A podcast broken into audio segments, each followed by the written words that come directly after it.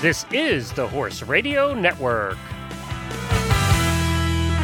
This is episode 246 of the Stable Scoop Radio Show. By land or sea. Please support our sponsors as they make this show possible.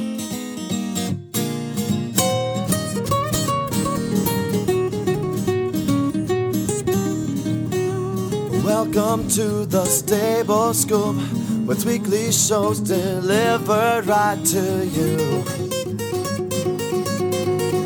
With Helena and Glenn the Geek, live from the stable, it's every week. They bring you the news through hail or high water while using their tails as their own fly swatters. So sit on down and laugh till you poop, cause it's time again for Stable Scoop. Stable Scoop. Stable Scoop.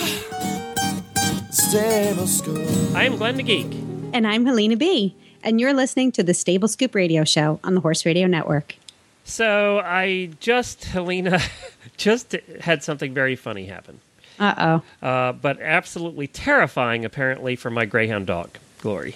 oh. Oh. So I was doing some research uh, on on applications that involve horses for next week's show because that's I, I thought we could do something fun next week, like talk about all these weird apps that are coming out that involve horses. And I downloaded one called Talking Donkey. well, paid ninety nine cents for this baby Only you. and I downloaded it because it looked like fun. And now you got to know that about two farms up from where we live, which is probably two or three football fields, there are two donkeys that go into a braying fit about twice a day. I, I don't know what causes it. I don't know why they start. I don't know why they do it. But they just go into this braying fit. And you know, donkeys, when they're braying at the top of their lungs, uh, is an interesting, sort of terrifying sound. it's kind of like me singing in the shower. Yes, it would be about the same thing. Thanks. no, that one, no. So You're so fresh. you said it. I was trying to be funny, not serious. And I agreed. Um, no, I've never heard you sing in the shower, so I can't really tell. It'd be like me singing in the shower too. It'd be like me singing anytime. So I thought, ah, I'll just do this, and it has the picture. You know, I open up the app, and it has the picture of the little donkey, and he's all dancing around. And I thought, well, what's it do? So I touched him, and this this very horrifying bray comes out of the iPod, and I didn't I didn't have my earbuds in, so as soon as I did that, my dog leapt into the air and ran to the window. And then I thought, wow, I can't believe she had that kind of reaction. She never has that kind of reaction to anything. So I hit it again, and she went ballistic.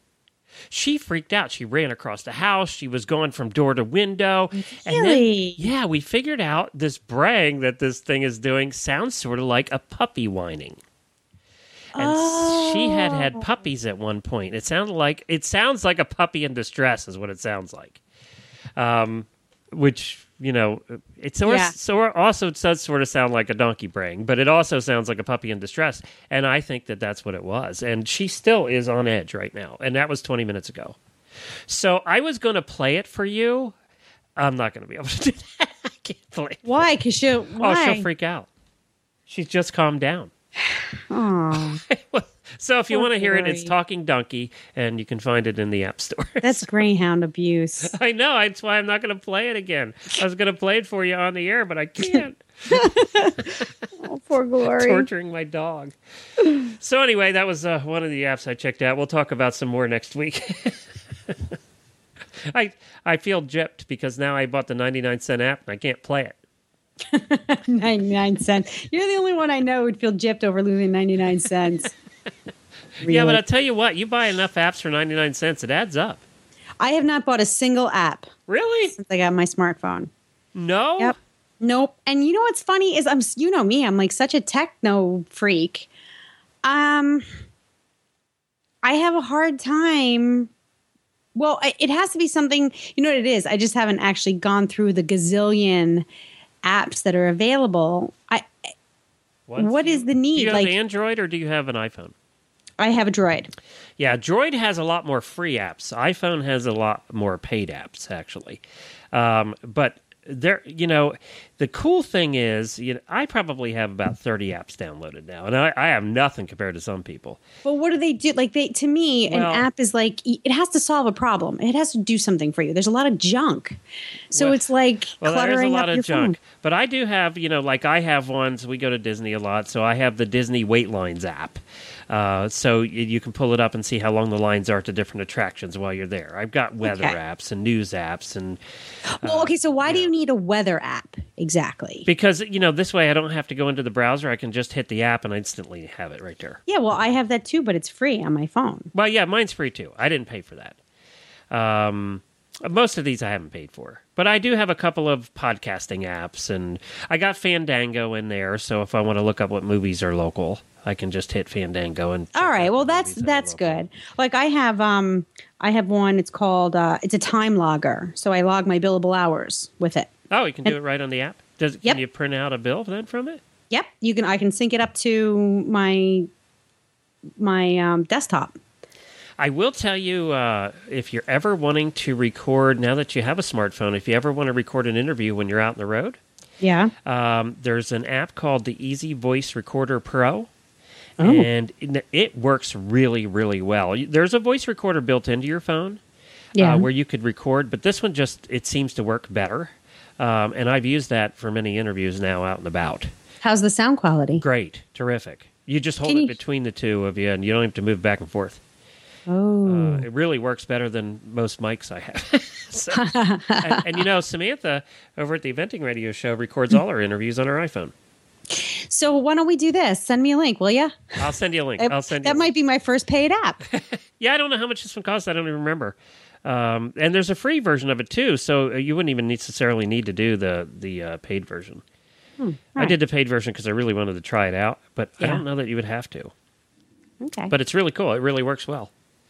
So well, just- there. Yeah. So learn something every day. And next week we're going to go over a whole bunch of these really strange uh, apps that have come out for horse people. So Like donkey's brain. Like donkey's That's really necessary.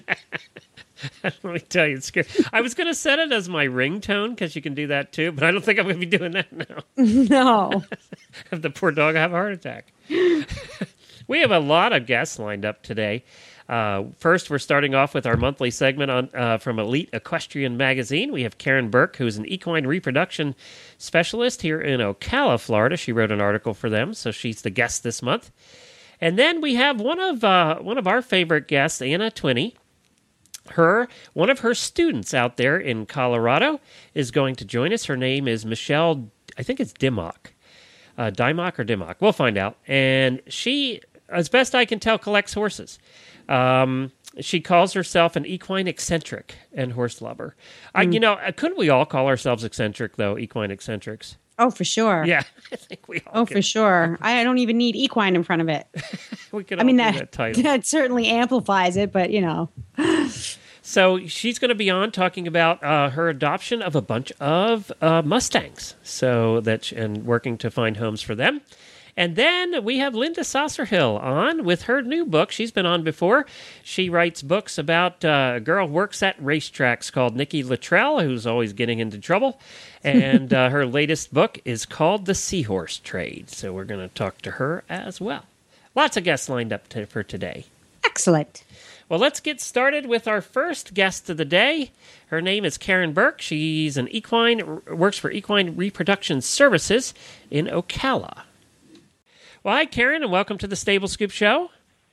Good morning. We appreciate you joining us for this Elite Equestrian segment today. Now, tell us a little bit about what you do before we get into the uh, the topic of conversation today. Okay. Well, I'm the founder and owner of Equine Reproduction Services and Stallion Station uh, in Ocala, Florida. Uh, I've been working with reproduction for nearly 20 years now and specializing in uh, the cryogenic aspect of freezing semen and uh, shipping both nationally and abroad. Okay, cool. Well, now now we have you on uh, for the Elite Equestrian segment because you did an article for them that uh, I think is very interesting. Can you tell us about it? Oh, yes. Um, this is a uh, kind of news breaking item. I was approached about three years ago by Dr. Lee of the Republic of South Korea. And they have nationally and privately uh, are expanding on their riding horse program. At the time, they had about 25,000 horses in South Korea, and they wanted to double it.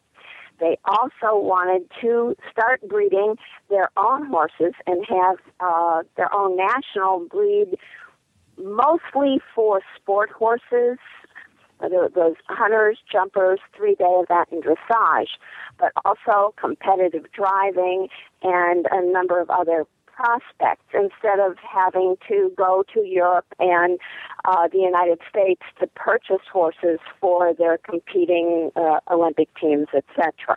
Boy, I'll tell you what, that's not a lot of horses for a country. When you think about it, Helena, Rhode Island probably has that number of horses. I mean, Yeah, yeah, actually. Just, just about, and they're very, very specific on what they want and the quality. They'd already started an incredible thoroughbred program, which has really jump-started uh, the uh, thoroughbred industry, at least here in Ocala, with uh, the number of sales that they uh, have each year. And although I'm not involved with the thoroughbred sales, the influx uh, of the money and the interest has done wonders here for the Ocala sales.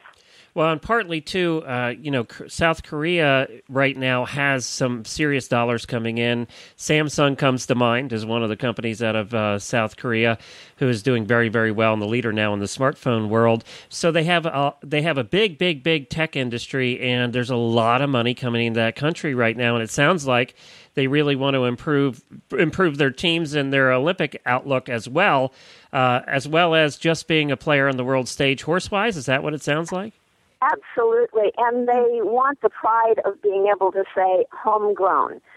So these stallions that I'm providing for them, and I'm proud to say that I have the exclusive rights to uh, this in, entire situation with the sport horses uh, for the United States. Um, so I'm finding the best possible candidates for foundation stallions and shipping uh, them the semen uh, to cross on their mares. Most of their mares that were purchased in Europe. A lot of Hanoverians, Holsteins, that kind. But interestingly enough, one of the breeds that they wanted was Clydesdales. And Really? I provided Clydesdale stallions uh, from a wonderful place right here in Ocala, Florida, Briar Patch Farm, Lassie Tompkins. And they intend to cross these on uh, Hanoverian mares in particular for competitive driving horses. Which Those is are going to be some big, solid horses. Holy smokes! Yeah. Absolutely. So, um, Dr. Lee has a plan. Um, he is a private individual who is funding this, but it is with the consent and looking on of the government. Uh, it, it's basically a national project. Um, they, uh, the Korean Authority sent over two veterinarians uh, to inspect my facility and discuss everything here. And we had meetings with the USDA and the NCIE, and this is quite groundbreaking because even the USDA had no official trade agreement of this sort of agriculture with South Korea. So I'm glad um, you made that the first- distinction. yes, I keep having to do that. Um, Good. th- but they are we had to start from scratch and it took nearly a year just for that to come together and they actually have the most stringent rules of any country in the world a lot of people think that uh, shipping to the european union or australia new zealand is difficult this is even more so they're very very stringent and the picking of the stallions and um, we are actually right now currently in our second project. The first one was successful. It arrived there late in 2011 and we're now started our second phase and have brought in two incredible stallions for this. So we're excited. Well, I'm glad to see that they're being they're being uh, particular about it too, and rather than you know as some countries have done in the past, where we just throw everything against the wall and see what sticks. Um, Right. You know, the the shotgun approach as opposed to the rifle approach here, and you know the rifle approach gives us a lot less unwanted horses in the end. Um, Yes, and, which, and they do understand that. Yeah, they're they're very, very fussy about this. And you know, they're in a. If you think about it, Helena, they're in kind of a unique situation in that they're almost starting from scratch. So they can they can really control the growth. They can control what happens. Uh, whereas you know we're in a situation where you know it's just been out of control for so many years. But uh, are they looking at? Um, one of the big things that's happening in Europe right now, and I, I know in Asia, is Western disciplines reining and and couple cutting and, and two in particular that are getting very popular over there. Are they looking at quarter horses? Are they looking and getting into any of the Western side? Well, this is uh, a, secondary aspect that we're looking at in the future. They have uh, on our first shipment. They, besides the Clydesdale and the Warm Bloods, they also required a uh, paint horse, American Paint Horse Association, and an Appaloosa, and we were really blessed. Uh, Tim Zidema sent us Colored by Charlie, who is one of the probably the leading sire in this country, and so they have his semen, and in part they're going to use it for the colored sport horses, but they're also looking at um, starting the Western registries, and I've already started looking into uh, starting a quarter horse registry in Korea. Uh, the first person I spoke to was Mike Jennings, who is on the AQHA uh, International, the board of directors in Yep, charge of yep. International. And he loves the idea, but this is a couple years down the road because they are very insistent on really um, saturating and finishing the first project while looking into the quarter horse and the western breed. Huh. Very interesting stuff. Something that we don't think about too often here in the United States, where where again, you know, we have all the, the horses we seem to want, um, but you know, certain countries that's a different different ball game. Well, how exciting for you to be dealing internationally like this now? Can what what what's your website? Uh, my website is www.frozen-semen.com. Okay, and of course, the, you know your article is going to be in Elite Equestrian magazine. Is it the next one episode or issue coming up? Um, the next one, I believe, has another one of my articles in it. Okay. Uh, in that original one, there was the article on uh, uh, uh, on the Korean project, and I believe there's one uh, on an aspect of breeding uh, in this coming this article that uh, issue that has just come out. Very good. And of course, you can find that magazine at eliteequestrian.us. Hop on over there, check it out, and subscribe today. Thank you, Karen, for joining us. Howdy, everybody. Glenn here. We just finished a terrific series on leg protection that was brought to you by the good folks over at Thin Line Global. If you missed it, go to horsetipdaily.com and check out all four parts. They still have a fantastic coupon for Horse Radio Network listeners for 12% off your next order at thinlineglobal.com. Whether you buy their saddle pads, horse boots, or tack items, everything is 12% off with this coupon code. Just type radio in the coupon section at checkout at thinlineglobal.com. Well, now we're going to change gears a little bit and talk about the horses in the United States, away from South Korea and out to the west, where we find Michelle Dimock, who is who I came across, Helena, in Anna Twinney's newsletter. And she is one of Anna's students, and she's taken on a project that I think is just wonderful. Uh, but I also saw when I was reading the article about the menagerie of horses that she has living at her place, and that she also drives, which of course caught my attention because I'm a driver. but uh, she calls herself an equine eccentric, which I think we could all call ourselves, and a horse lover. And let's welcome Michelle Dimock to the show of uh, uh, South Fork Ranch. Hello, Michelle. Hi there. Good morning. It's good to have you on. So glad you could join us today. Now, I was reading the article, and the second sentence it says her dozen or so Mustangs, joined by Belgians, Fjords, Icelandics, quarter horses, and oh, by the way, she drives a team of Belgians. So, I so don't discriminate against No. any horse, large or small. you're definitely not bigoted in any way. I am not. No.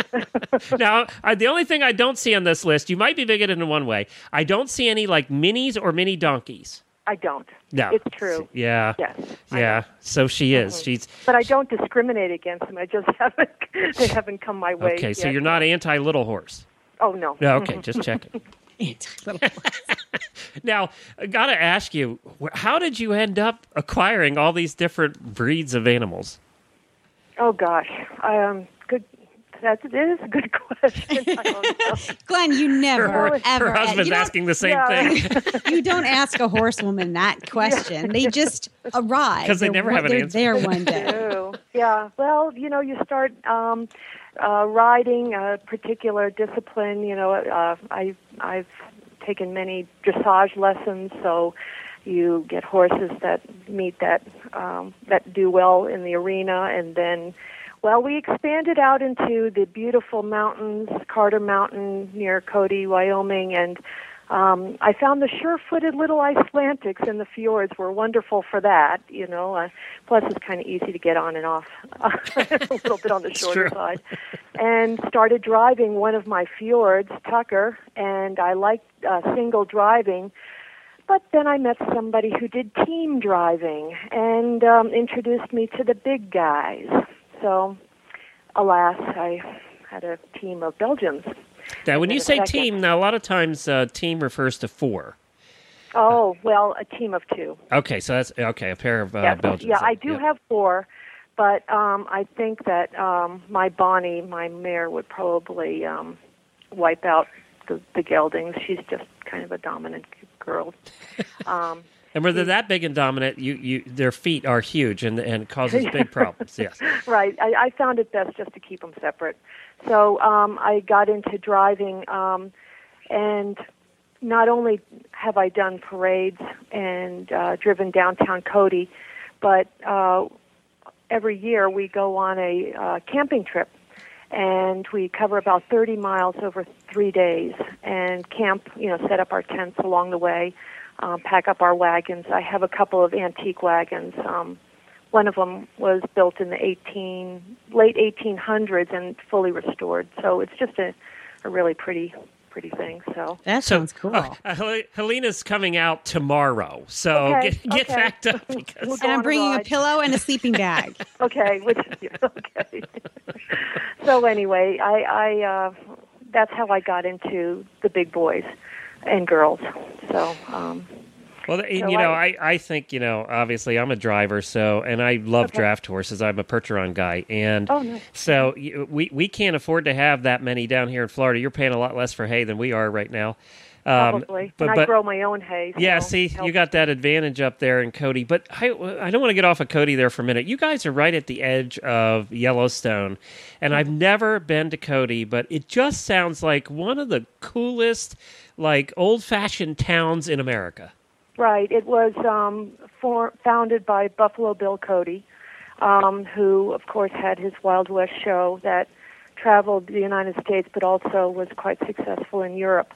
So you can see in the layout of the town, the the main road is uh, very wide open, so that parades and you know um, they could bring all the the horses and all their their uh, um, uh, show people um, through the main town. Um, also, um, he had a ranch, the Pahaska Teepee, which is on right at the edge of um, the east entrance of of Yellowstone, where um, they would take uh, guests. They would come in on the train, and then they would take them by a uh, open carriage. Oh, you know those mud wagons. They would take them to Pahaska, and they would stay there, and then they would go on into the park. So um, the town itself is very, uh, you know, it, it, it's preserving that history. They have nightly downtown shootout. It's kind of a, a skit thing. It's really cute. We've got nightly rodeos um, from June through the end of August, um, and uh, And It's- and, it's and Helene and I could wear live. our cowboy boots and our cowboy hats and still saunter into a bar. You could, yeah. Yeah, we okay. we'd know you, but we know the tourists. I'm sorry to say, you kind of know the locals, you know the tourists, but it's it's a lot of fun. We love the tourists. I mean, they She they just called support me the out. economy. Totally called you out. as long as you don't wear white short, you know, little cut off socks, you're probably good. White shorts and cut off socks. No, I'll just show up in boots and breeches. You know, I got it. Me. Good, Fine. good for you. It's fun, you know. It's a lot of fun. It's a nice place to live. People are really down to earth. Um, they're the kind that you know they look at each other in the eye, say hi, how are you doing, and and conversations are started all the time. It's just a really nice place to live. And uh, my husband and I have been here almost 20 years. Where were you before? yeah, I was just going to ask: Are you a local now, or have you finally made made it over the local line after twenty years?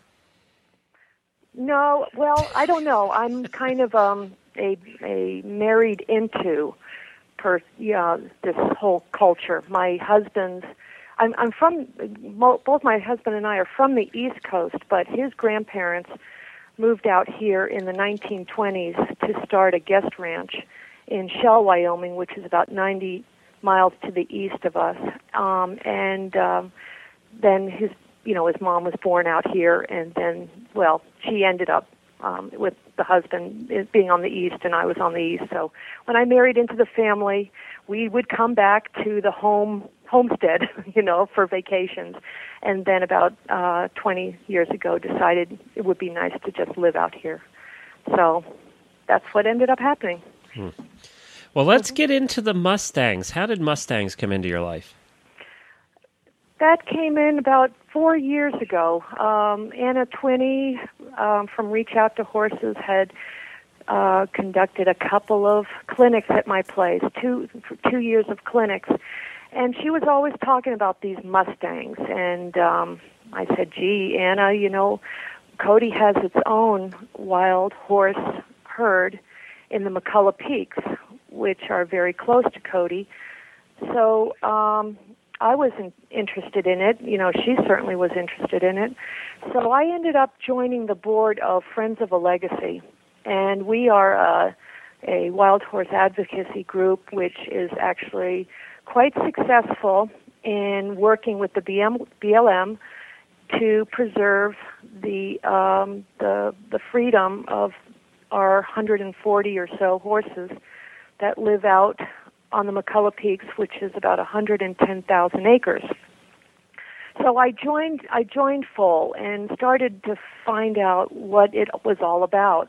And I proposed to Anna, and she was certainly interested in holding her a first reach out to the untouched horse clinic, where I would foster, either adopt or foster, um, some of these Mustangs, bring them to my ranch, uh, starting with about 10 of them um, the first year, and uh, students would fly in, you know, to to um, to uh, um, learn under her wonderful guidance. And in a week's time, we had the uh, the first touch, the first halter on the horses. Um, we started grooming, picking up the feet, doing some preliminary leading, and then um, from within a uh, a small pen, and then gradually go out of the pen, and then at the very end, we had a graduation where they're going up and down the alleyways. Um, it was very exciting. So that I was hooked. I think an awful lot of other students of Anna were hooked because these clinics are usually um, filled um, very quickly. So, So what would you the- say? What would you say is the most um, because you have so many Mustangs coming in? What would you prominent characteristic of an untrained Mustang when they first get to your farm? What do you notice right off the bat in pretty much every Mustang that arrives? Well, their their level of awareness, I would guess, um, very much more than um, the the domestics. You know, they um, also their communication. It's it's at the pure form. Um, the, so that's the beauty of working with the Mustangs because you really learn the language of Equus. You learn their language, and uh, uh, you have to start very slowly. And in the clinics, we'll uh, you will first you'll just go in. You'll you'll just look at them and wait. you see if you they'll acknowledge you even coming in. You know, maybe they'll look at you, but maybe they won't. Maybe they've they're so um, either traumatized through the gathering process or they're just not wanting to have anything to do with a human. They might bury their head and, you know, put their head down and um, and not even look at you. And so you'll have to read each horse is individual. So you'll have to go in and see where they are at that time. So usually what happens is, you know, maybe you'll go in, um, you try to get their attention, they'll look at you, and you'll leave. And then they'll say, "Wow, that was pretty good," you know. Um, this person. Um, I looked at them and immediately they they left and and the pressure is gone. Um, so then a student will go back in again and maybe you'll stay a little longer or you'll you'll make a step towards them. Anyway, it's a very quiet, gradual process, um, but you're always looking for them to uh, um, make an effort, and then you make and then you reward. And it doesn't you know, sometimes you can, in that first day, you can touch them. But uh, sometimes it takes a, a number of days. And in fact, I have one mare here. Her name is Mariah. She's not from the McCullough Peak. She's from another um, herd management area in Wyoming. Um, it's now, what, nine months later. I have not been able to touch her yet. Um, she something happened with her, and I don't know. Um, um, I suspect maybe she was roped or something, something that's that traumatized her enough that um, she's very suspicious of any kind of human um, action.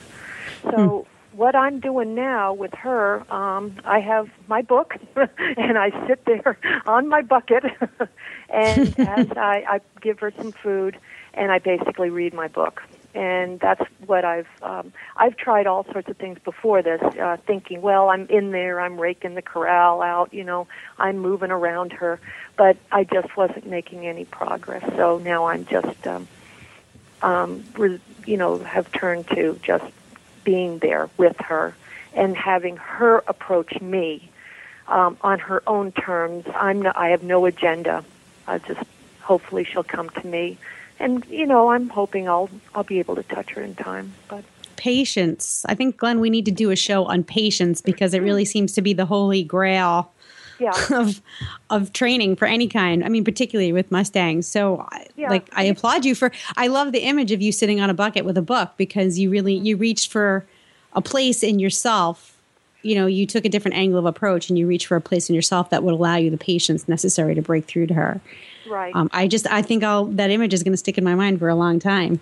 Mm-hmm. Good it's for you. One. It's a yeah. good one. Yeah. And um, in fact, that's um, I've done that many times. Um, it hasn't you know, with the other Mustangs that have come here. Um, and then some of them are curious, you know, they'll come up and they'll sniff you and um, sometimes you have to move away from them so don't, you know, they get, uh, some of them can be right on top of you.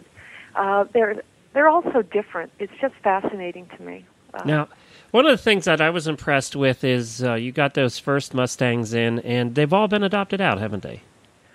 Well, I have to admit, the first round I adopted them all. okay, you know, I'm going to say home. something here. Yeah. You know, in, in, in Greyhound Rescue, we, yeah. when you foster a dog or a hound and then yeah. you you adopt end up adopting it, that's called a failure. You failed fostering, so you failed it ten times. and I'm happy about it. no, yeah, I know, I know, but I fell in love with them. What can I say? Um, and each one uh, last year, um, you know, they they have continued to be in the clinic. Um, that now uh, Anna will be coming this year again for the fourth time, and my Mustangs are part of that clinic each year. And in fact, two of them were ridden for the first time uh, last summer. It was, and I hope to continue their education again this summer. And to my credit, I have uh, one of my good friends, Elaine, adopted one of them, and uh, that mare now lives down in Casper, Wyoming. So um, there is hope for me when I find a, a really good bond between you know who comes and who's working with my horse, and if it looks like they're you know they're they will be able to further them and. Uh, and treat them well, then I guess I don't have any problem. Because you know, if you do ten a year, you're going to have your own herd after a, a period of time. Well. I hope not. I, I'm, you know, we have to within reason. I must say that this last, um, I, I just came home with four Mustangs after an adoption. There was an adoption on um, on Saturday. Um, uh, in January, 20 McCullough Peaks Mustangs were removed uh, because that was 20 over our, the um, appropriate management level, the AML, that has been set for the peaks. And the peaks, it's about 140 horses that BLM says can, um, you know, live on that range. So in in January, they had a bait trap, which is a whole lot better than a helicopter gather. It's Ugh. one that involves putting out hay, and then the horses come in. It's quiet. They come in into a pen, um, and then they are um, the, they are selected. The the ones um, to be removed are selected, and then they are they're um, put up for adoption. So on Saturday, BLM had a, an adoption, and four of them came here, but they've been adopted by others, other people. I'm just uh, how I'm just giving them a home until after the clinic, and then they go home. Well, anyway. we're running out of time here, but I did want to. I did want to say I want to give a plug out to uh, Anna and her program as well. You can find her at reachouttohorses.com. That's uh, over. She's in Colorado. But thank you so much, Michaele, for joining us, and we'll talk to you again soon. And good luck. Uh, good luck with your crop. Thank you so much. Hi, all. Glenn the Geek here, and we're excited to bring you a special offer for Horse Radio Network listeners from one of my favorite companies, and that is Audible.com. Audible.com is the premier provider of digital audiobooks. Audible has over 85,000 titles to choose from in every genre thrillers, business, romance, comedy, sci fi, sports, and so much more. Audible titles play on your iPhone, your Kindle, your Android, or more than 500 different devices that you can listen anytime, anywhere. My wife and I love Audible books. We've been a member of Audible since 2004 and have listened to over 100 books uh, with Audible. What horse person, you know, who has time as a horse person to sit down and to read a book anymore? Yet I found the time to listen to books on Audible. When I'm not listening to podcasts while I'm riding, cleaning stalls, or at the gym or driving, I'm listening to Audible books. And for the listeners of the Horse Radio Network, Audible is offering a free audiobook download with a free 14-day trial to give you a chance to check out their service. All you have to do is go to audibletrial.com slash HRN. That's audibletrial.com slash HRN for Horse Radio Network. And you can download your free audiobook and get your 14 day free trial today. If you can't remember that, just check out our website and you'll find a link to it right there. Enjoy your book, we know you will. Well, next up, we do have our Tack and Habit segment.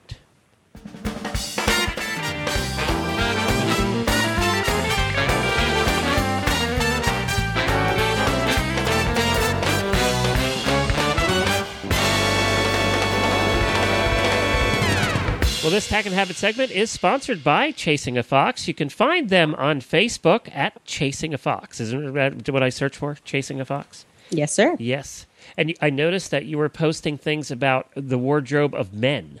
And I also noticed that um, that you were kind enough to leave me out of there by not saying that uh, I dressed exact opposite of all those good, dre- well dressed men. You might want to just hold that. Yeah. you, might, you want to hold your thanks. Just, you know, oh, we stack oh, up. great! Oh, terrific! just, just, just uh, yeah. Good. We'll just leave it at that. Yeah. I knew I shouldn't have let you have. it. You're not getting away. That's for the shower comment. That's for the, they're singing in the shower comment. Yeah, there we go. well, our guest today to talk about her book. Sometimes we like to highlight books on the Tack and Habit segment, and she has been on the Horse Radio Network with us before because she has a whole series of these books. And her name is Sasscer Hill. Good morning. Good morning. It's Thank- nice to be back. Well, it's good to have you back. You are just knocking these things out. Well, uh, not really. I've written three, and they've come out once a year. And there are authors now that are doing two books a year. I don't know how they can do it. Wow, I think once a year is a lot, isn't it? Yeah, I do. For those that missed it, tell us about Nikki Latrelle and the mysteries that, uh, if they missed the first two, tell us about the first two a little bit, and then we'll talk about this one. Well, the first two, uh, they're both horse racing murder mysteries, and Nikki Latrelle is my heroine.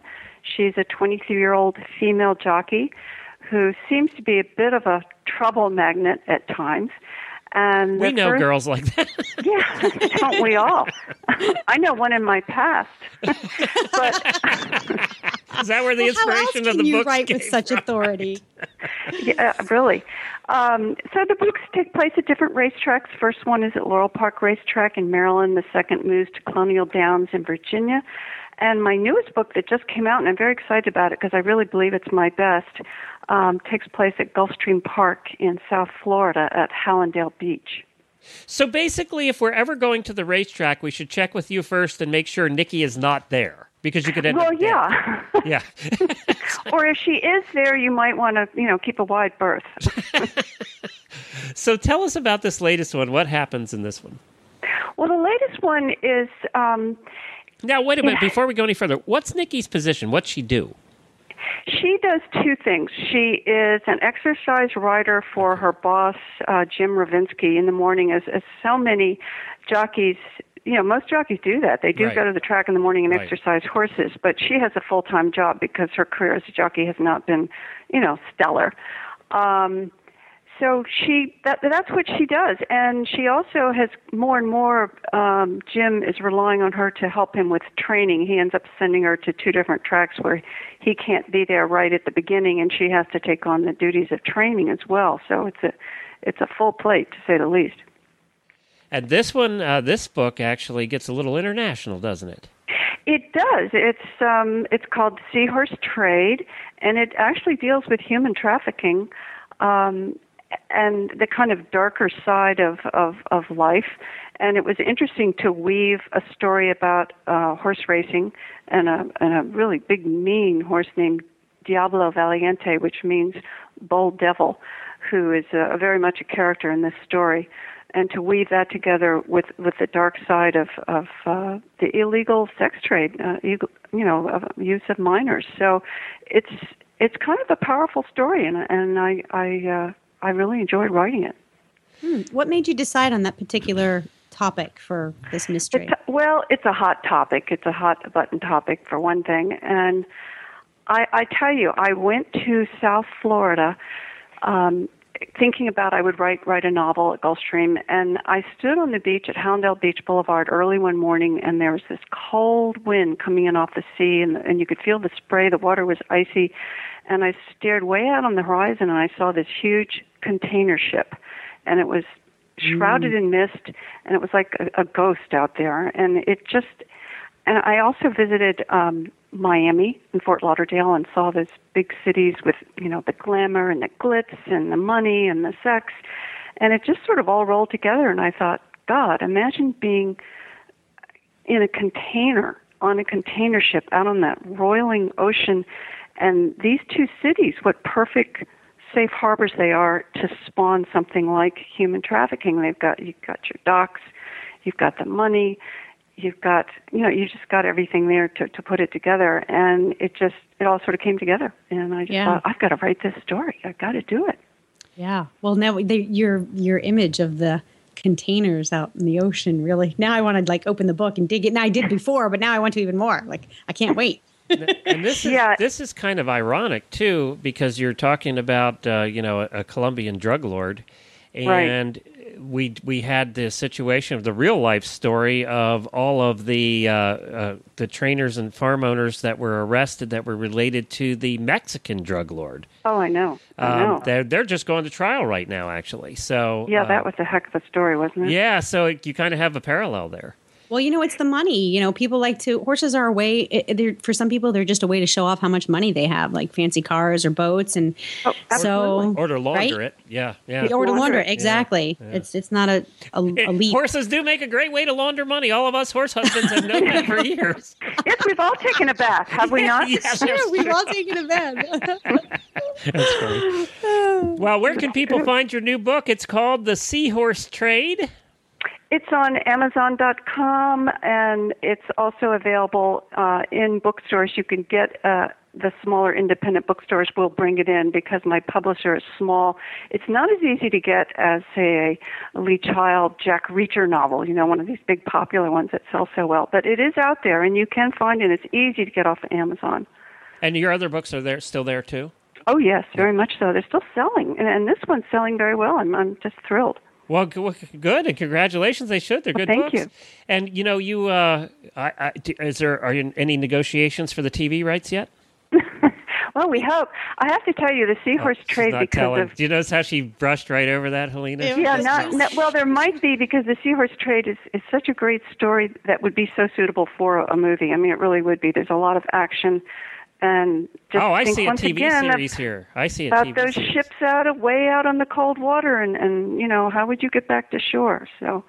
There's a great story at the end of the, of the uh, the ending of this book. People have told me is one of the best they've ever read. So Okay, um, we'll see. have to get it. All right, it's called the Seahorse Trade. Thank you, Sasscer, for joining us. We appreciate it. Thank you, Glenn. I really appreciate it. Well, I- can't wait to read this book. Her two, first two books, she gets better with each one she writes too, and uh, I liked her first two. This one's going to be terrific, um, and uh, you know, she, and timely. You know what we said. Uh, you know the coincidence with what's going on in real life. yeah. Yep. it's amazing Yep. how I don't that know. happens sometimes. she um yeah she's a, i mean a good mystery is a good mystery and and it's perfect timing for summer coming soon Yep, and you'll be on the beach soon, so you're going to need a book. Good beach reading. I hope so. If it ever warms up up there. yeah i know i know. It feels like it's winter today. It's only like 54 Oh, really? Uh, Your ocean temperature is never going to get warm enough this summer again. well wait a minute. You know what? Where was i recently? Um oh i, I was uh, well I, I was somewhere around the mount hope bay here in rhode island and there are already jellyfish in there. So it's warm enough for jellyfish Still sounds Just too saying. cold for me. I know. Not that I want to be swimming in water with the jellyfish. we lived but up there. I don't think I got in that I- ocean but one day in August. It I know. I know. It's not Florida. But you can uh, you can sit there and you can look at it yeah, and hear it. in my parka. That's right. With your little hand warmers. Shut up. All right, that's it for this week. We'll be back next week uh, with some more guests. Plus, I got uh, we're going to be talking about uh, uh, phone apps a little bit next week. We're going to have a little fun with that. Hopefully, not ones that bray at you. I'm going to I'm going to make sure that the dog's in the other room so I can play this for you next week. okay. I can't do it. She just got calmed down. So uh, be sure to f- check out all our other great shows on the Horse Radio Network at horseradionetwork.com. Uh, you, they, this week on the Eventing Radio Show, they had a wrap up of Rolex. I don't know if you got to watch any of that, Helena, but it was terrific this year. So they're doing a wrap up of that. And over, over on the Dressage Radio Show, Reese and Phillip had a couple of terrific guests um, a top name trainer from Germany they had on the air, plus the, the first lady of Kentucky, uh, Jane Beshear, who's a horse horsewoman, uh, joined them uh, for. And I don't know how they got that interview. Reese, actually, I do know how they got that interview. Reese is her riding instructor.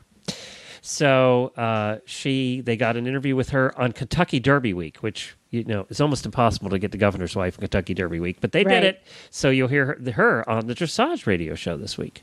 We would love to hear your feedback. So please send us an email. You can reach Glenn, America's Horse Husband, at glenn at horseradionetwork.com or send me all your love and positive feedback. Yeah, nothing negative to Helena. nothing negative to Helena because I cry. We That's talked right. about my She's emotional. emotional state in the last episode.